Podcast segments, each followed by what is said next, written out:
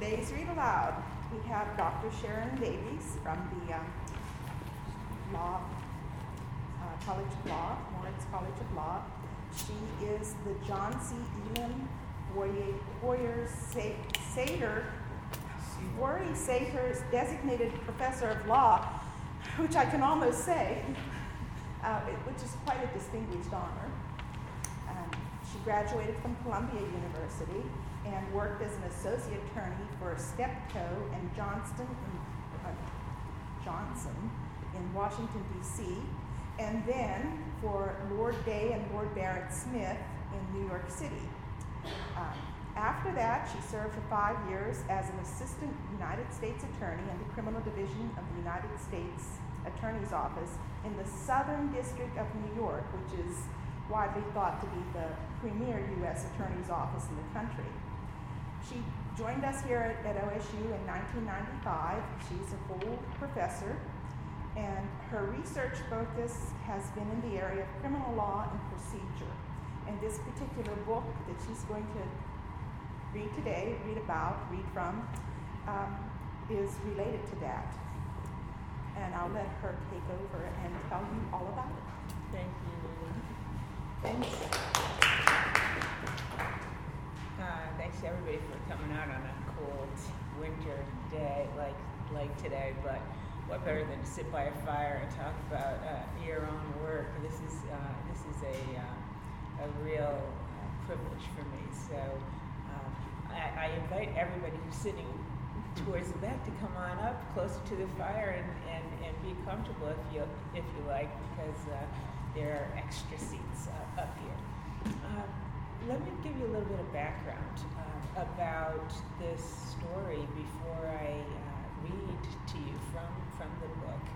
Um, as Ruth said, I am a law professor, and this kind of writing is actually very unusual for a law professor. Uh, a, law professors, uh, you may know, uh, tend to publish primarily in law journals, um, short, relatively short articles uh, on discrete issues of law uh, that interest us. Uh, generally, we speak to other law professors, uh, some lawyers, uh, judges, uh, but usually that narrow of an audience, a, a, group of, of legal thinkers primarily. but when I discovered the story that this book re- recounts, I decided to do something that was very different for a law professor, and that was to write this book in the narrative, um, almost the way that a novel would read, although I assure you that it is nonfiction. Every word of it is true, and that is actually kind of amazing given what this story is, is about. Turns out, I learned from this story that, that uh, truth sometimes tr- is uh, stranger than fiction and there were points uh, when I was uh, learning about the story and then uh, writing about this story where I, I would just be shaking my head in disbelief because it seemed like it had to be made up. So many things in, in it were, uh, were really truly amazing, uh, but also reflective uh, of who we were as a nation when this story occurred back in Birmingham, Alabama in 1921. So uh, let me give you a little bit of a background about, um, about the, the story itself so that the passages that I read to you uh, will make uh, a little bit of sense. Uh, the, book, the book itself opens uh, on August 11th, 1921, hot summer day, when two people uh, decided to get married. The couple uh, uh, were Ruth Stevenson, who was an 18 year old girl, and uh, her fiance, Pedro Guzman, who was a wallpaper hanger. He hung wallpaper for a living in Birmingham, Alabama. Uh, he was older than Ruth uh, by, uh, well, about 15 years or so. And he had a reputation for being a very hard worker. He was well liked in, in um, Birmingham, but he was also Catholic and he was Puerto Rican. Uh, he had been in, uh, in, in Birmingham, Alabama for about 13 years by this point, uh, and so this was his, his home. Uh, but he was, a, he was a native of Puerto Rico. He came into to the United States when he was about 18 years old. So these, these two get, decide to get married um, in, in August of 1921, and they married in stealth. Uh, they slipped away from their jobs in the middle of a, a, this day. And um, they uh, left Birmingham and went to um, a nearby town called Bessemer, Alabama. Uh, they, they did that because they didn't want to run into uh, anyone who knew Ruth, uh, who might ask some questions about what they were doing together, uh, uh, particularly Ruth's father, who was a Methodist minister named Reverend Edwin Stevenson. Uh, the reason why they particularly wanted to avoid Ruth's father uh, and her mother, for that matter, was because the two of them knew that her parents would not approve of them getting married. Uh, so uh, they slipped away in the middle of this day. Now, a little bit of, of background about the resistance that the Stevensons, Ruth's parents, uh, would have had to their marriage. Um, you might think, as I thought originally when I heard, I first heard about this story, that it centered around Pedro's race or ethnicity, uh, the fact that he was Puerto Rican and she was not. Uh, but uh, it turns out that the resistance that Reverend Edwin Stevenson and his wife Mary had to their marriage had more to do with Pedro's religion, Catholicism, than anything else. Uh, Reverend Edwin Stevenson and his wife were rabidly anti Catholic. I think it is fair to say that. Uh, and, uh, and they weren't alone, they had lots of company. At that time, there was a very powerful wave of anti Catholicism that gripped the many in the United States. Uh, and that anti Catholicism was reflected not just in the events of this day, but in, um, in uh, many things that uh, preceded it, uh, including the fact that during this period of, of time, enormously popular newsletters, anti Catholic newsletters, could be bought at any newsstand, right along with all the newspapers of, of the day, the most popular newspapers of the day. Uh, and uh, including the fact that this was a period of time when the Ku Klux Klan had uh, the second Klan, now not the Klan of Reconstruction days, but the second Ku Klux Klan had expanded its targets uh, to include Catholics, Jews, immigrants generally, uh, along with blacks. and so this was a time when fraternal organizations, secret fraternal organizations like the Klan and many others, had a very powerful anti Catholic um, uh, bent to them. Uh, that was true uh, on the day that these two decided to get married, and, and it figured significantly into this story because, as it turned out, Reverend Edwin Stevenson, Ruth's father, was a Klansman. That was not particularly unusual for, uh, for men uh, uh, in his uh, community at this time. This was not like the first Klan of Reconstruction days. This was the second Klan that was um, easily the most popular Klan in American history. The reason why it was so popular and was able to attract men like Reverend Edwin Stevenson into its ranks was because it had expanded its targets and it had rebranded itself as a patriotic fraternal organization, an organization of patriots. And by doing that, it was able to attract what Klan scholars tell us were the best men in town. And what that meant was doctors, lawyers, judges, law enforcement officers in great numbers, and men of the clergy, the Protestant clergy, like Reverend Ed, Edwin Stevenson. So it turns out that Ed, Edwin Stevenson's membership in the Ku Klux Klan was not aberrational, it was typical. uh, of, uh, of this, this time, and that would play a role uh, in the events of this, of this story. So, uh, so let me read you uh, a passage uh, from this that talks a little bit about what happened on that day when Ruth and Pedro uh, decided uh, to uh, run off uh, from their jobs and get married. Ruth and Pedro had agreed to make August 11, 1921 look like a normal workday. They had agreed to meet at noon with a plan to take the streetcar to Bessemer where they would apply for their license to avoid running into Ruth's father at the courthouse in Birmingham. But when the time came for Ruth to meet Pedro that day, and she moved toward the front door of the store where she worked, one of her uncles was just walking in. She was sure she would be caught, she said later. But by some act of heaven, the man failed to see her, and Ruth willed her feet to keep moving until she reached the spot outside where Pedro was waiting. In Bessemer, they were nearly foiled again. After they had obtained their license from the probate judge, they walked the few blocks to the local Catholic church, St. Aloysius, and asked to speak with Father Callahan, its presiding priest. But the priest was out. He would not be back in time to perform their rites, they were told. How strange the things that can unravel a plan. The possibility that Father Callahan might be away had obviously not occurred to them.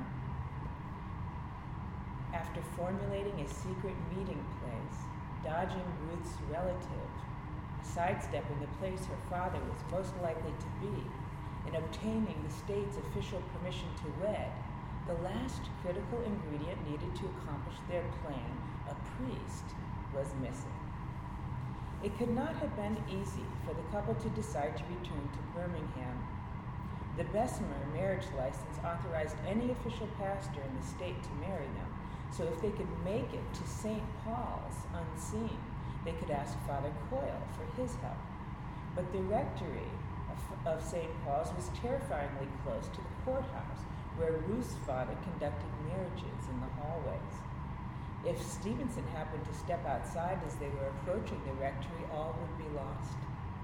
Worse, had Ruth and Pedro known the full truth that Edwin Stevenson was already on the lookout for his daughter, that he had been canvassing the streets all afternoon, that he and Mary Stevenson had alerted the police there and a private detective as well, all of whom were making efforts to find the girl the prospect of returning to the city would likely have been unthinkable.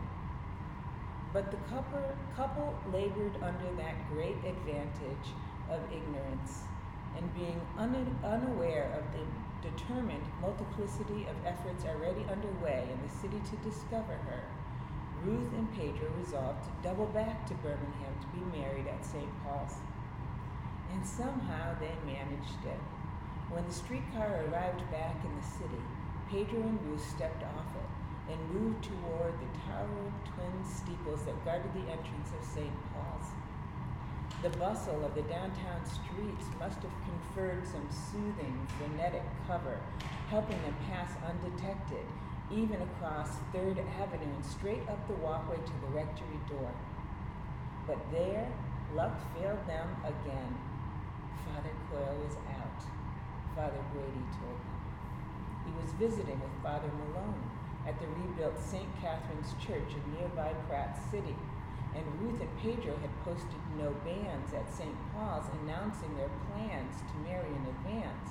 So, by church rule, only its presiding priest, Father Coyle, possessed the authority to take their vows. It might have seemed that heaven itself was ter- testing their firmness. Later, no doubt, with the maddening benefit of hindsight, Father Brady must have wished that he had just sent the twosome away. But at that moment, as he looked at the couple standing on the threshold of the rectory, no doubt he read the desperation on their faces. The urge to assist them must have been strong. He could call St. Catherine's to see if Father Coyle could be reached, Father Brady offered. Ruth and Pedro said they would wait. So that's what happened uh, when they uh, ran away that day to, to get married. And they did wait. And Father Coyle was reached by uh, his assistant pastor. Uh, and he did make it back into Birmingham in time to, to marry the two of them. Now, Father James Coyle, who was the presiding priest of, of St. Paul's, was by this day easily the most famous Catholic in the state of Alabama at this time. Uh, he was famous because, unlike many other Catholics during this period, who preferred to keep their heads low during this period of extreme anti Catholicism, Father James Coyle was different. He, uh, he became famous because he was willing to stand up in, in defense of his faith. And he wrote many, many letters to the editors of the local papers to um, correct uh, errors that were being um, said routinely about Catholics and, and his faith uh, in the community and, uh, and elsewhere in the country. And because of that, uh, he uh, was, was very visible uh, within the state. People knew him and uh, and many people who were who took anti-Catholic uh, views uh, despised him. So later on uh, that day, not long after he took the vows of Ruth Stevenson and Pedro Guzman, uh, he uh, when he was sitting on the porch of the rectory, and Ruth Stevenson's father walked up to that porch uh, the feeling that uh, Father Coyle must have had uh, about uh, his arrival, Stevenson's arrival, must have been one of fear. But we can't know that for sure because of what would happen on, on uh, the, uh, the steps of uh, that porch. So let me uh, give you an idea of well, let me just set this up and then I'll read you another passage that describes that, that moment. Uh, when Stevenson arrived at that porch, what happened there would be contested in the months to come. Uh, but there were some things that were absolutely clear. One thing was that he arrived uh, carrying a loaded gun. Uh, he fired three shots from those gun, from that gun, and one of his bullets um, entered the le- left temple of, of Father Coyle and quickly uh, led to his death that, that day. So let me read you this passage about who was around at the moment that those uh, shots were, were fired. Birmingham traffic officer W.L. Snow was standing in the middle of the intersection of 3rd Avenue and 21st Street, guiding traffic when he heard the shots. Even at that late hour, cars continued to choke the busy intersection, and Officer Snow was doing what he could to maintain order. Not long before, at the other end of the block, two cars had collided. Snow did not want the same thing to happen on his watch. The city government had responded to the growing traffic problems of Birmingham by adding police officers specifically assigned to traffic direction and control. In 1921, the city stationed 18 of those traffic officers at the busiest intersections of the downtown district. The measure was not a complete solution, but city officials hoped that it would provide relief to the most hopelessly congested areas. By the end of the decade, the numbers of traffic officers grew to nearly 60 as the glut of motor cars that clogged key downtown intersections reached a crisis level. The city's traffic code reflected the strain as well, growing heavier by the year and including for the first time provisions for one way streets, new parking restrictions, speed limits, and restrictions on the popular jitney, whose nimbleness made safety and congestion a constant concern. Without warning, the, gun, the sound of gunshots exploded around traffic officer Snow, drowning out the competing sounds of traffic. One shot, followed rapidly by another, a momentary pause, then a third, all from the direction of the Catholic Church one block away. Officer Snow looked toward the church, confused, as a small flock of pigeons darted into the air and out of sight, Who would be shooting at pigeons? Officer Snow wondered, but when he heard a woman scream, he ran. Snow reached the front of the Jefferson County Courthouse in just a few seconds. Dick Gale, who was standing in the street, pointed wildly at the courthouse, shouting, There he goes! Dick had bolted after the shooter as soon as he stepped down from the porch and began to stride away. Dick reached this corner of the courthouse just as the gunman turned inward along the building's east wall. Officer Snow came running from the opposite direction. Dick Gale gestured to the police officer to let him know that the retreating man had moved along the side of the courthouse. It must have been a relief to relinquish his pursuit. Unlike Dick Gale, the officer had a gun. If the shooter had any ideas of any more violence, at least it would be a fair fight. Still running, Officer Snow slid his gun from its holster, vaguely aware that another officer, Officer Weir, had fallen in behind him. The gunman, dressed in black, had climbed the stairs on the right side of the courthouse turned a corner on the building and moved out of sight. The, uh, the officers tore up the stairs, Officer Snow in the lead. When Snow reached the landing and rounded the corner, the man was jerking at the knob of a door. It was locked. He turned back toward the officers, outnumbered and trapped. The man moved slowly then, as if aware that the officers might feel threatened by the gun he still gripped in his hand. But Snow had a wife and children at home, and he took no chances. He leveled his gun on the man's chest. That's all right, gentlemen, the gunman said evenly. I know what I'm doing. I want to be locked up. Put your gun down, then, Snow replied coolly, keeping his gun squared at the man's chest. The gunman lowered his arm, and Officer Weir stepped forward and pulled the gun from his hand while Officer Snow took hold of him. The pr- prosecutor asked Snow later about the gun's caliber, but looking back through the haze of adrenaline, the officer could not be sure.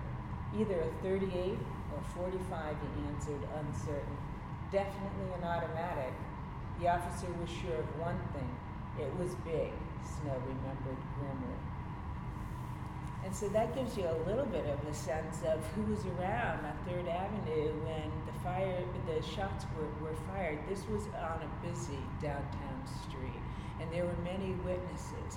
And so you might think that that would mean that the office, the prosecutor's later job of bringing uh, Reverend Edwin Stevenson to justice for shooting Father James Coyle that day would be uh, a relatively easy test because there were many witnesses who came forward to tell the prosecutor what had happened, what they had seen, what they had heard uh, on, on that day. But almost immediately it became clear that this case was going to be different from many of the other homicide cases that this prosecutor, a veteran prosecutor named Joe Tate, um, uh, had handled already in his career. Uh, Joe Tate uh, began to see signs right away uh, that uh, that uh, the case against Stevenson was going to be at least hotly contested. One of the earliest signs was that the grand jury that Joe Tate asked to indict the case, to bring the formal charge against uh, Stevenson that was necessary even to bring him to trial, um, was uncharacteristically slow in responding to his request. Now, uh, that's a really unusual thing. Prosecutors don't normally have uh, trouble with grand juries, and, and, one reason for that is that uh, prosecutors aren't up against uh, an opponent in a grand jury. They're in the room of the grand jury by themselves. And there's this, uh, there's a famous saying today that a prosecutor uh, can indict a ham sandwich if she wants one. Um, but that was not the case uh, in, in 1921 in Birmingham when Joe Tate went into the grand jury and asked a group of men uh, to indict uh, their neighbor, Reverend Edwin Stevenson, for first degree murder. Uh, eventually, the grand jury did indict Stevenson uh, and uh, for murder. but the indictment that they returned was for second degree murder instead of first degree murder, which was premeditated murder and would have carried a death sentence potentially uh, if he had been convicted of that. And so that was one of the earliest signs that this, this case uh, would be contested.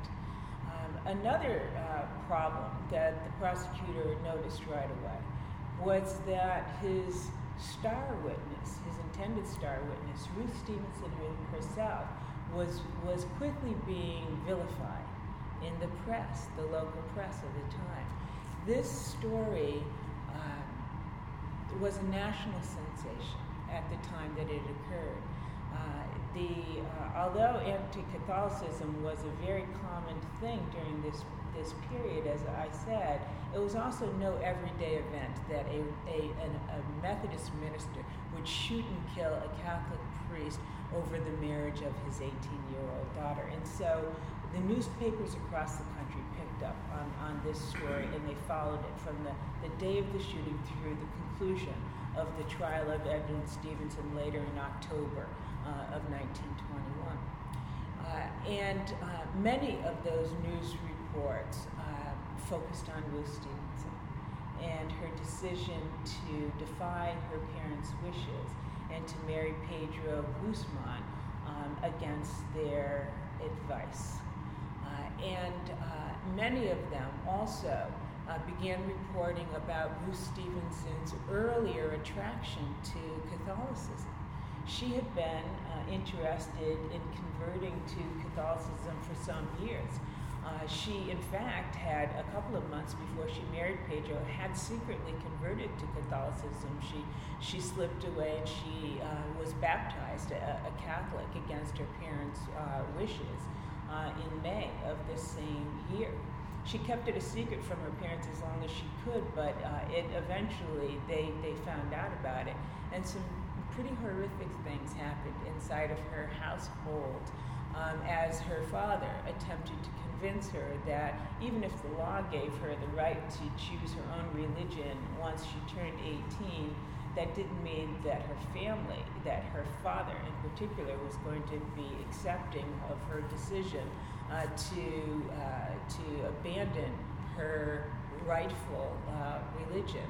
Uh, the, and, and so she subsequently told of, of beatings that she took from her father as he uh, made her uh, promise that she would not go forward with her intention of being a, a Catholic. And so all of that happened um, shortly before the day that she decided to, to marry Pedro. So the newspapers were, were beginning to report about this. Uh, in particular, the newspapers in, in Alabama, this was the biggest story of, of, of the day. Uh, Pedro and Ruth were front page news. And so uh, she was uh, being vilified in the, in the press because the reporters of the day, like her parents, couldn't understand any of the decisions that she made. Why? When Catholicism was so hated in the country, would she be attracted to it? Why would she defy the good guidance of her parents in the way in which that she did? Uh, this was also a time where you could see in those news reports the powerful patriarchal and gender expectations of the day. Young um, girls, uh, daughters of the South, were expected to follow uh, the instructions of uh, her, their parents, particularly their fathers. Uh, and so Ruth's defiance um, was seen as, um, well, defensive, uh, indefensible uh, rebellion, uh, teenage rebellion, uh, by uh, this this 18-year-old, and that's the way that she was being characterized in, in the press accounts of her. so that didn't bode well for the prosecutor either. And finally, one of the things that that began to happen right away was that the Ku Klux Klan uh, began to circle the wagons around Reverend Edwin Stevenson and to, uh, to raise money for his defense. Uh, they had enormous success at doing it. They, run, they ran fundraising drives across the state of Alabama uh, and easily raised the, all the money that was needed to pay for uh, his lawyers, and they hired his lead attorney, uh, a young man uh, at that time named Hugo Black. Now, Hugo Black, some of you may know, would go on to reach the greatest heights that lawyers uh, probably can reach in, in, in our profession. He would eventually be nominated to the United States Supreme Court. Uh, and he would serve as a, as a uh, associate justice of the, of the court for decades um, before his, his death. Uh, before that, he was elected to the United States Senate from the state of Alabama. But at the time that he agreed to represent Reverend Edwin Stephenson, he was still a young man, a young lawyer in Birmingham making a name for himself. In this case, would do a lot for his reputation um, in, uh, in that state that would help him later on as he sought a, a seat on the U.S. Senate and, uh, and later on uh, an appointment to the United States Supreme Court. Uh, so he agreed to, to, uh, to represent Edwin Stephenson. Uh, and I, I, I, don't have, I, I want to leave some time for, for questions that you guys might have about it, but I, I do want to read you one part of the trial that made it very clear uh, that uh, the defense decided, as a strategic matter, uh, to put uh, Catholicism itself on trial, um, rather as a part of its defense strategy. Uh, so uh, let me read you a little bit from the the testimony that was given by Mary Stephenson, the wife of Reverend Ed, Edwin Stephenson, mother of Ruth Stephenson, who was called during the defense case uh, to help uh, help the effort to acquit her husband. When Hugo Black called Mary Stephenson to the stand later that day, little question could have remained that the lawyer intended to put the Catholic Church itself on trial. He moved quickly through the preliminaries. Was she the defendant's wife? How long had they been married? How many children did they have? How old was Ruth at the time of this trouble? And reached the crux of the case in a matter of seconds. What church do you belong to, Mrs. Stephenson? Methodist. Have you ever belonged to the Catholic? No, sir. So far as you know, have any of your people ever belonged to the Catholic? No, sir. Black asked if she and her husband, Edwin, had been having trouble with their daughter Ruth over the question of religion. They had, Mary Stephenson said, and she told the jury about having to enlist the help of police chief Shirley to get the girl back from the Catholic Fred Bender's house one day when she ran off there.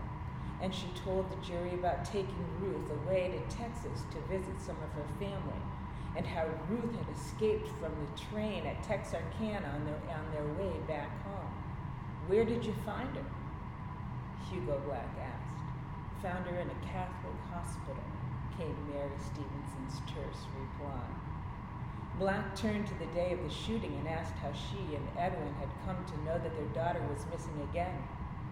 A friend had called their home from the department store where Ruth was working at the time and told them that Ruth had not returned after lunch.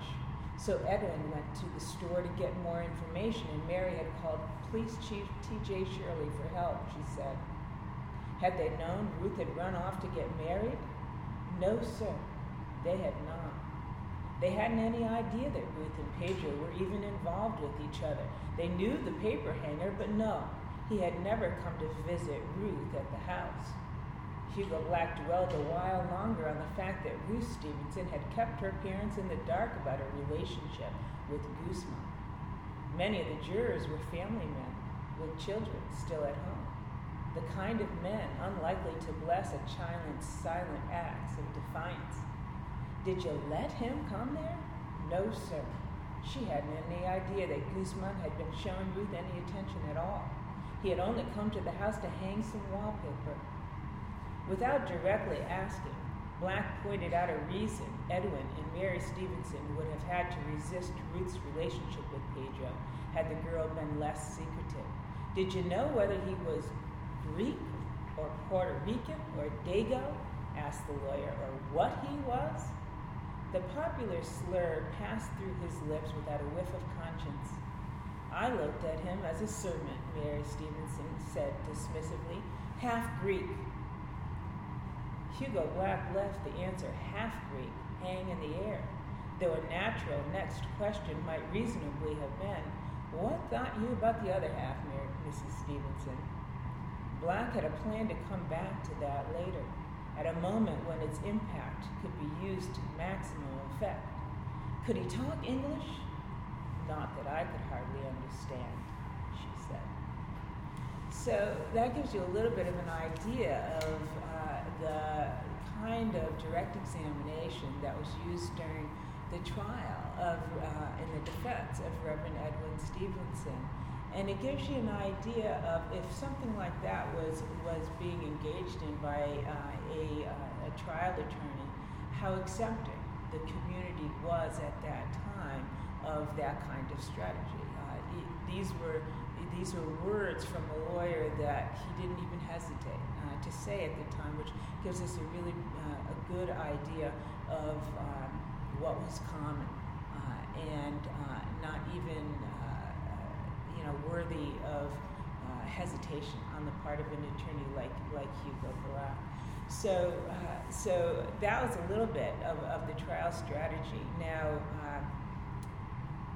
I, I, hope some of you actually might want to read this book yourself, and so I won't tell you what happened uh, at, at uh, this this trial. I'll let you, uh, if you do decide to read it uh, for yourselves, discover that yourselves. It's, there's many, many moments of, of this trial, which is the focus of, of the book, the last part of, of, of the book, um, that are, uh, are really amazingly revealing about who we were, what we were afraid of, what our most important commitments were uh, at, at, that, at that time to allow this defense strategy to uh, take uh, the, the tone uh, that, that it, it did.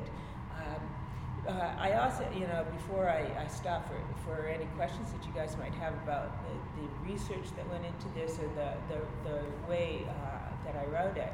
I just want to talk a little bit about uh, the style of it because, as you can see from the excerpts that I read, I hope, that I decided to write this in the narrative, uh, and uh, that was intentionally to make it accessible to that broader audience that I thought might be interested in this this historic, uh, true story that somehow we forgot about uh, which is a little bit remarkable given the fact that a future Supreme Court justice would be the lead attorney for Reverend Edwin Stephenson, and the fact that it was covered by newspapers across the country at, at, at, this, at this time. But it, it, as our history does so often, um, it quickly um, uh, fell away from us uh, and our, our, memory banks. And, and the only uh, place that I found it even talked about when I began my research for the book was uh, in biographies of Hugo Black, um, mentioned mostly in passing, uh, and certainly no no book written about the event itself. Uh, and so that that uh, gave me the incentive to to, to write it myself. Um, I'll, I'll stop uh, I'll stop there and take whatever questions that you guys might have about it. Yeah.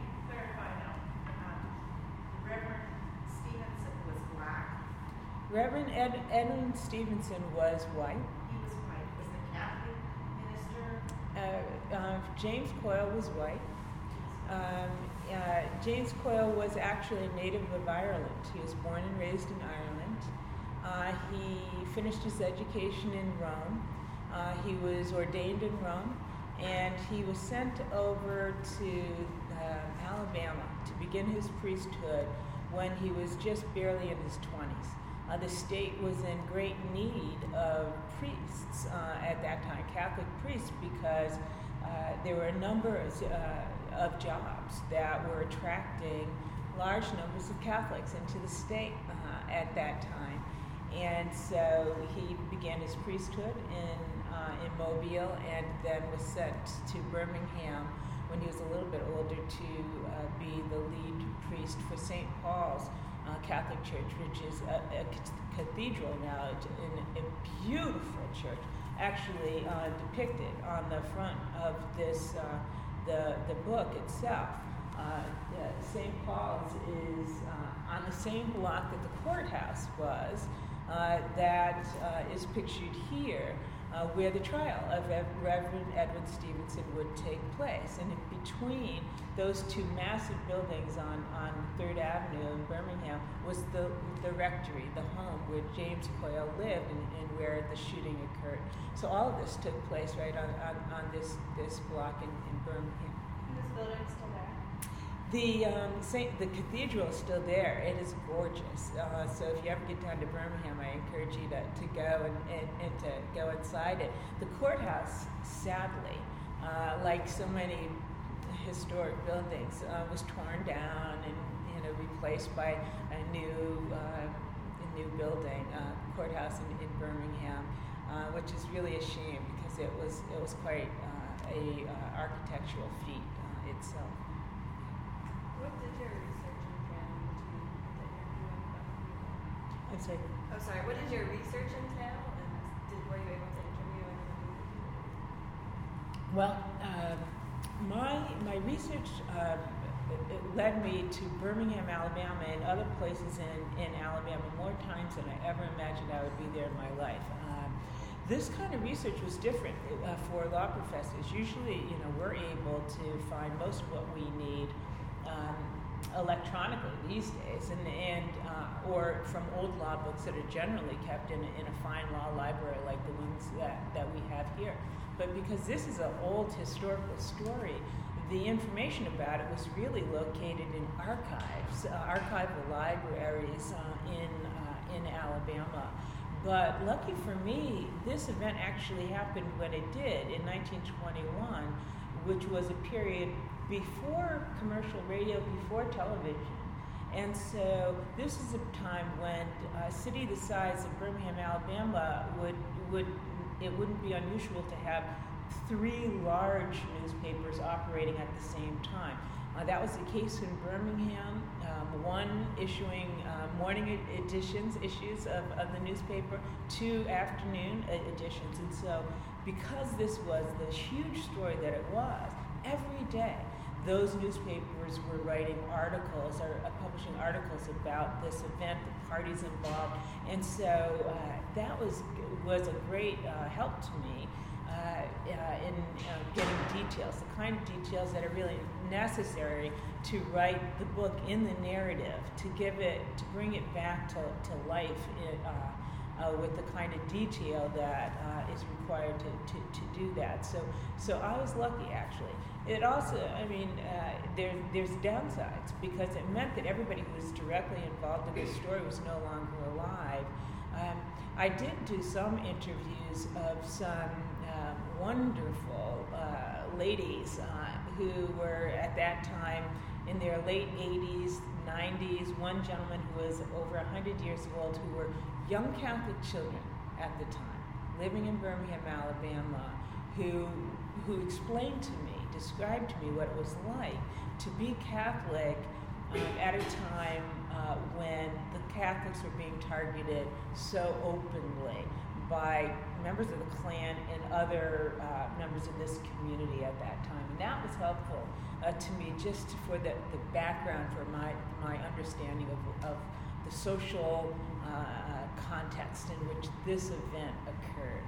Uh, so uh, I, I, did interview them, and uh, I, I uh, was lucky to find um, a grandson of the prosecutor, um, Joe Tate's uh, grandson, who spent some time talking to me about him, and, and that gave me a good, a better idea about who he was, uh, and and some of the family stories about about him.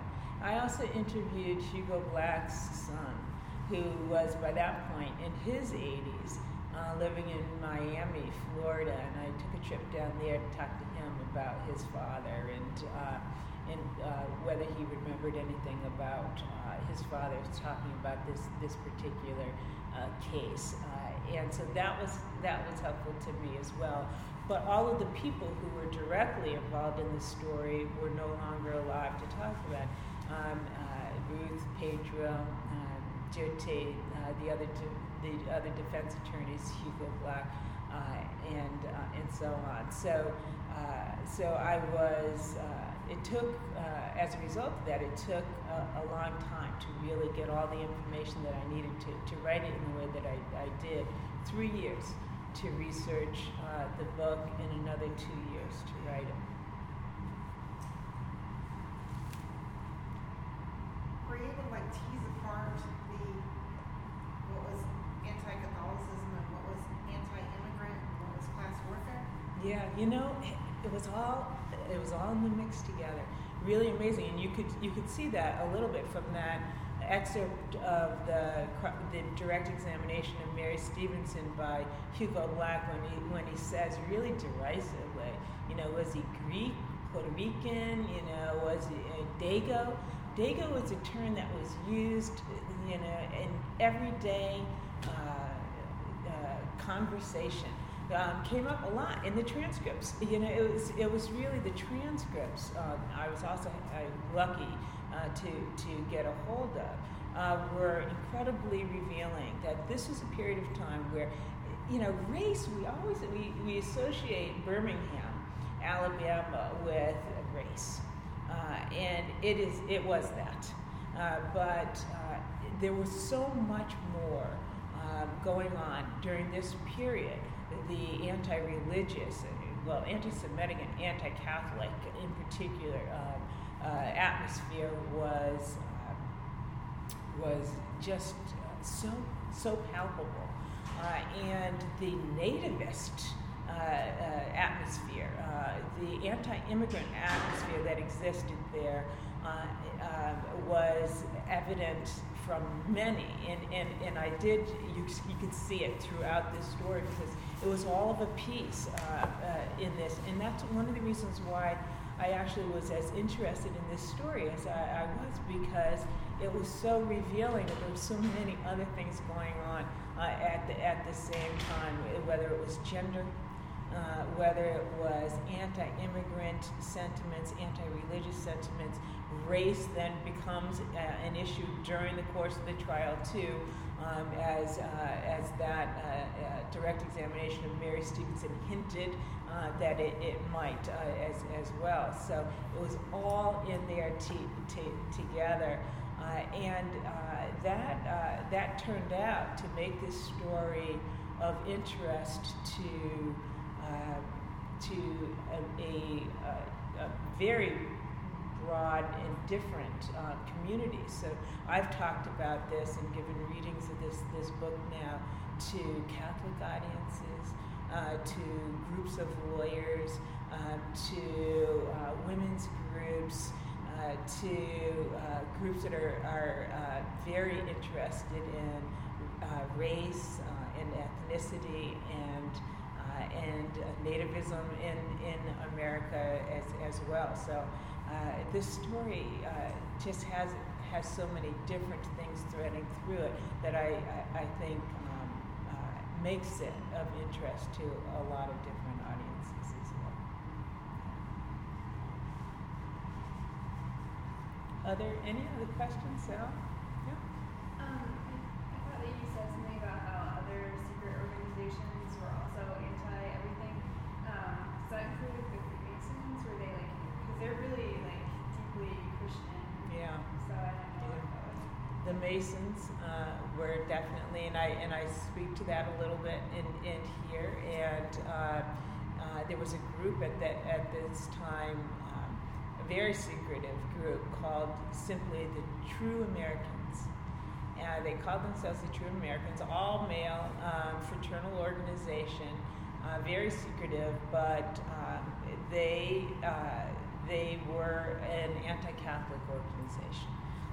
And so, uh, so yeah, this, you know, and the, not only were so many groups, fraternal organizations like the Masons and others at this time um, uh, anti-Catholic, uh, but uh, you, you, could, you, you, could just see it everywhere. And that's the biggest surprise of this story to readers of this book has been the intensity of the anti-Catholicism. People didn't know about that. Even Catholics didn't know about that. And I, I had to say, I was raised Catholic.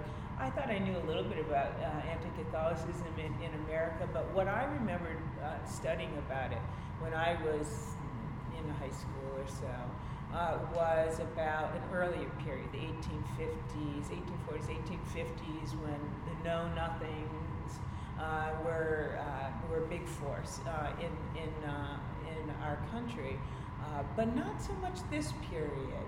So that turns out to be the the big surprise of, of Rising Road was just how open and unapologetic that um, anti-Catholic feeling was. And so, you know, as, a, as somebody who was raised Catholic, that, that, uh, that was interesting uh, to me. Um, but uh, as, a, as a lawyer, it was particularly interesting to me to see that anti Catholicism reflected not just in the existence of these organizations, but in law itself. At this time, there were laws that a number of states had passed, like Alabama, uh, that were called convent inspection laws. And people don't even remember these laws existed. I was shocked when I learned about them because I had never heard about them before when I was doing the research for this book. And I talked to a lot of Catholic priests and, and uh, about these convent inspection laws. Nobody remembered that they even existed. What these laws were were they were laws that were passed that allowed state officials to go into Catholic owned buildings like convents, monasteries, even Catholic run hospitals, uh, rectories, churches, and to look through those, those buildings without a warrant, without prior notice, without a warrant, for people who would be held against their will there, like young women like Ruth Stephenson, who might have been seduced into, uh, into uh, Catholicism and then held there to be preyed upon by lustful priests, or more importantly, for stashes of weapons. Because the, a common accusation leveled against Catholics at this time were Catholics were actually going to, were planning an insurrection against the United States. That they were using their basements to stockpile weapons, ammunitions, arms, for the day that their leader, the Pope in Rome, would give the sign for the insurrection to begin. And that, so that's what these inspectors were looking for, and that's what these laws uh, reflected that the genuine nature of the fear that Catholics, the Knights of Columbus, Knights of Columbus, that Catholic male organization, were, were supposedly the foot soldiers of, of the Pope. Now, I say this today, people, everybody, I always laugh. They my students can't understand. They laugh.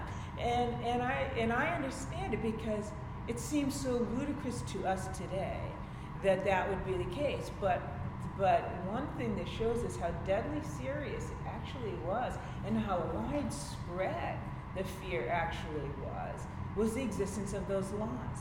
Those laws never would have passed in state legislature after state legislature if those states weren't afraid um, that, that, that Catholics posed a genuine threat to the United States. It, and during a period of time when, when patriotism was being demanded, as it always is during a time of war, this was right around the time of World War I. Uh, that, and organizations that were rebranding themselves as patriotic organizations like the Ku Klux Klan.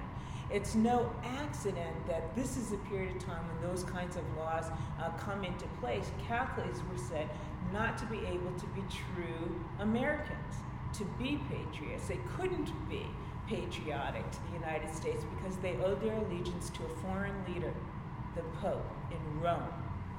And so this was the accusation that was made wild, widely against, uh, against them and was reflected in the positive laws that were passed by a number of states uh, at, at this time. Pretty scary business, right? But it does make us think. I mean, if we can laugh about laws like that, or beliefs like that, or fears like that today, it's because we no longer are so fearful of that particular religion but it does uh, it does cause us to think maybe uh, about other religions that we might be fearful of, that might be reflected in the way in which we approach those religions today. So even if uh, the names have changed, uh, stories like this, I hope, you know, make us a little more humble uh, about our law uh, and about our fear and the power that fear has over us to maybe even create a legal defense to the killer of an unarmed priest. Um, do you know what Hugo Black's son, was it son? Did he read the book? I sent it to him. He's, he's never gotten back to me about it. Um, I imagine he, he read it. He knew that I was writing it. They weren't happy, as, as you might imagine. Uh, they weren't happy that I was going to write this book about this particular trial because it doesn't show Hugo Black off to uh, in, a, in a positive way. Uh, and uh, that was an unhappy thing for many fans of Hugo Black. I mean, if you know anything about Hugo Black's life, you'll know that when he eventually went on to the United States Supreme Court, he was there for decades. Um, he uh, eventually became uh, a champion of civil rights in the country, the author of a number of the most important civil rights decisions the United States Supreme Court has ever uh, handed down. Uh, and so by the end of his life, he had won many fans. And one of the reasons why he had so many fans was because of his movement away from uh, what people expected him to bring to the United States Supreme Court when he was appointed uh, earlier in his life and where he ended up uh, personally um, as a jurist by the end of his life. Uh, it's, it's part of the reason why I decided to call this book Rising Road was because of sort of that, some, you think of this as a, as a metaphor of our journey, you know, and as a nation, as this this person, one individual, Hugo Black, where you begin and where you end up. Hopefully, I, I, I hope that uh, that this story really, because we can laugh now about those laws that existed in the back, the backdrop of this story, that that means that our journey along that road has been an ascending one, a rising one, uh, and one maybe that we can even take some lessons away from. Is the anti-Catholicism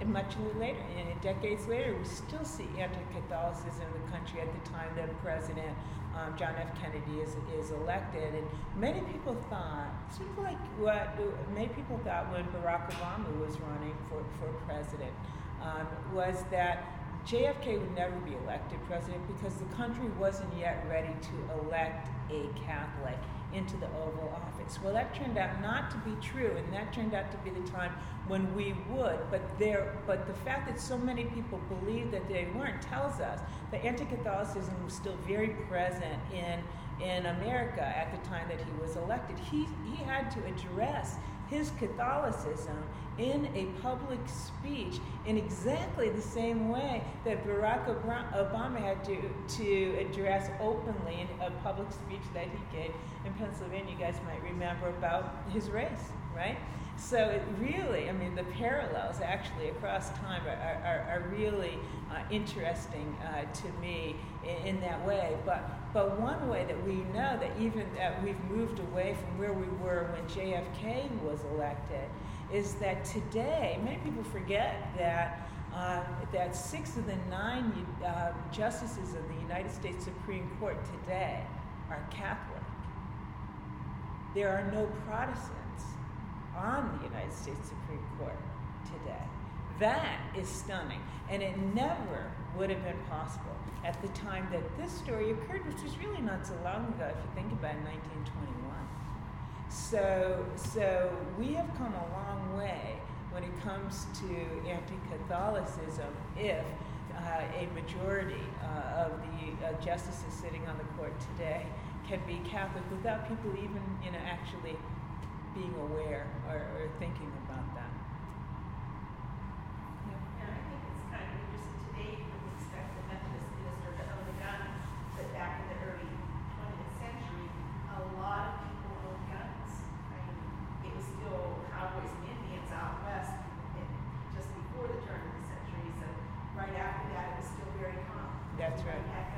That's right. Men walking around with guns. I hope that's not a sign future, but uh, but that's right. It was a part of everyday life then. Well, any other questions? Well, thank you very much.